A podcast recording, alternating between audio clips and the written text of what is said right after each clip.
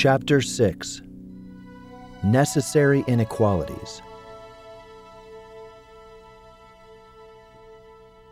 Nature goes forward with actions of authority and inequality, contradicting at a right angle the odd liberal and democratic hypothesis. Charles Maurras. Let us carry on with the analysis of the principle of liberalism.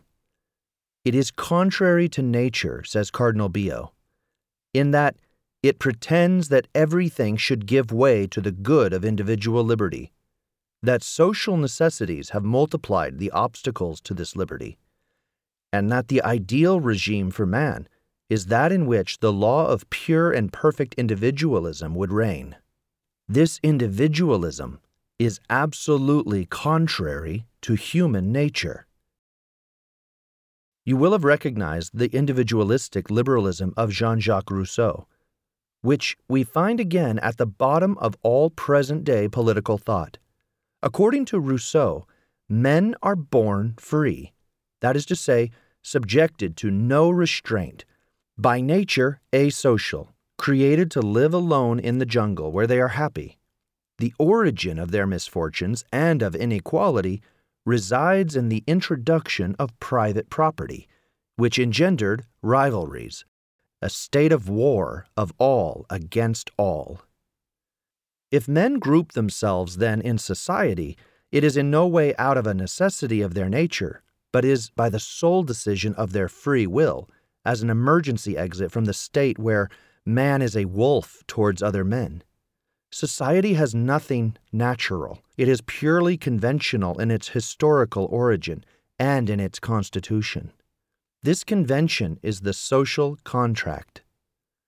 This whole theory is refuted in advance, first by St. Thomas Aquinas, who demonstrates the social nature of man, by bringing into evidence the fact that man is the animal most devoid of natural means of subsisting in an autonomous manner when he comes into the world, and this other fact that men at the adult age cannot satisfy all their needs alone, therefore, they have to help one another. I would like to have you read an admirable page from the contemporary political thinker Charles Maurras, 1868 to 1952, who, following St. Thomas, authoritatively sweeps away the Rousseauist individualist and egalitarian mythology.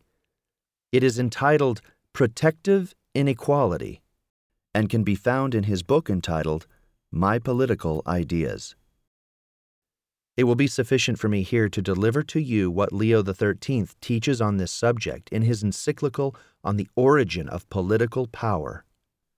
He writes the important error of these philosophers consists in not seeing what is nevertheless obvious. It is that men do not constitute an uncivilized and solitary race. It is that before any resolution of their will, their natural condition is to live in society. The egalitarian principle is visionary, Cardinal Billot says. In the first place, because it does not agree in any way with reality. It supposes at the origin of all society an initial pact. Where did one see this? It supposes the free entry of each one into society. That is even stronger. It assumes that all men are tailored on exactly the same model, are exactly equal, which is the abstract man millions of times reproduced without features of individuality. Where is he? The French critic and historian Hippolyte Taine writes Apply the social contract if it seems good to you, but do not explain it except to the men for whom it has been fabricated.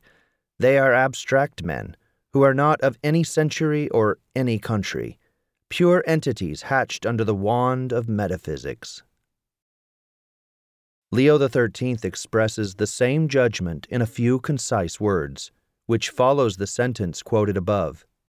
He writes, Add to that that the pact in which they take pride is an invention and an idle fancy. I insist on the fancifulness of this equality, according to which men are born equal, or at least equal in rights. Men are born and remain free and equal in rights, proclaims the first article of the Declaration of the Rights of Man and of the Citizen of 1791. Let us look at what the popes have thought of this. Pope Pius VI, first of all, condemning especially Article 2 of this same declaration, goes from that to the principle itself of liberty equality. He condemns it by calling it idle fancies and words devoid of meaning. Pius VI writes, Where is then this liberty of thought and action that the National Assembly grants to social man as an indefeasible right of nature? Is not this visionary right contrary to the rights of the Supreme Creator to whom we owe our existence and all that we possess?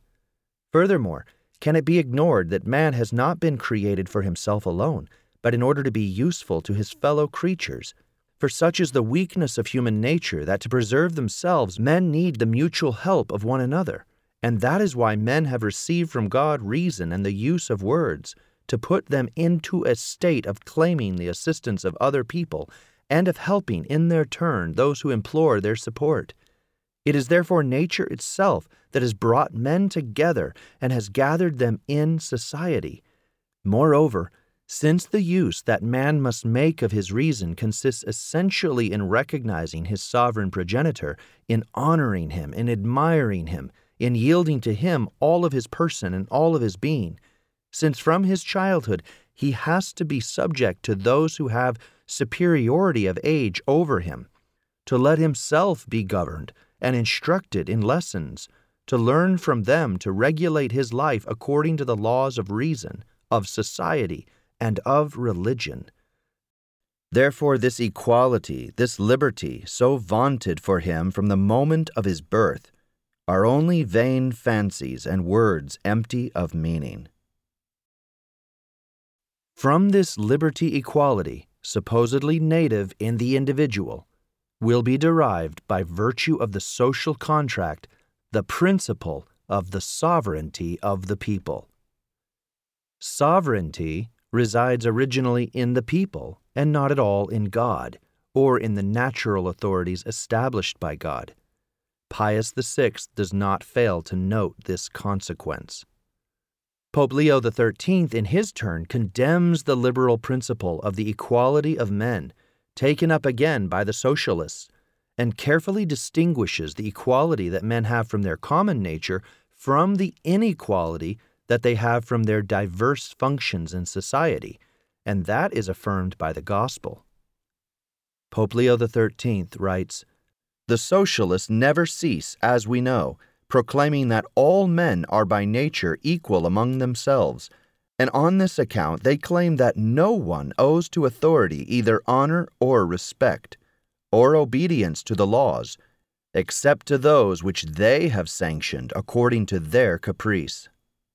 On the contrary, according to the gospel documents, the equality of man rests in the fact that, all having the same nature, all people are called to the same most high dignity as the sons of God, and at the same time, one sole and same end being proposed to all every person must be judged according to the same law and receive the penalties or the reward depending on his merit. Nevertheless, there is an inequality of right and of power that emanates from the very author of nature, of whom all paternity in heaven and earth takes its name. Leo XIII then recalls the precept of obedience to authorities given by the Apostle St. Paul. He writes, There is no power that does not come from God, and those that exist have been established by God. This is why he who resists authority resists the order willed by God. Romans 13:2. Then the pontiff teaches that the hierarchy which is found in civil society is not a pure fruit of the will of men, but above all the application of a divine ordination, of the divine plan. Leo XIII writes, For he who has created and who governs all things has disposed them, in his provident wisdom, in such a manner that the lower ones attain their end by the middle ones, and these by the higher ones. Likewise, therefore, he has willed that in the heavenly kingdom itself the choirs of angels be distinct and subordinated in the same way again. That he has established in the church different degrees of orders, with the diversity of functions, in such a way that not all be apostles, nor all doctors, nor all pastors. Romans 13:1. So he has established in civil society several orders different in dignity, in rights, and in power, in order that the state, like the church, form one sole body composed of a great number of members, some more noble than others, but all of them necessary, the ones to the others, and solicitous of the common good.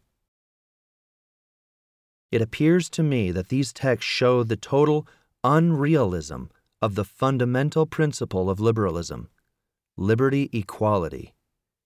It is, on the contrary, an undeniable fact of nature that the individual at any stage of his life is precisely not an interchangeable individual, but he is a member, that is at the outset a part of a body set up without his having a word to say about it.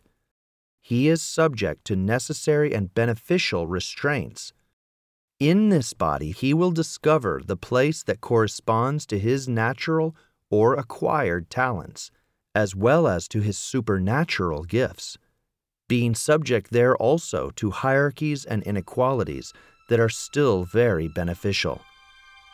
Thus has God devised it, a God of order and not of disorder.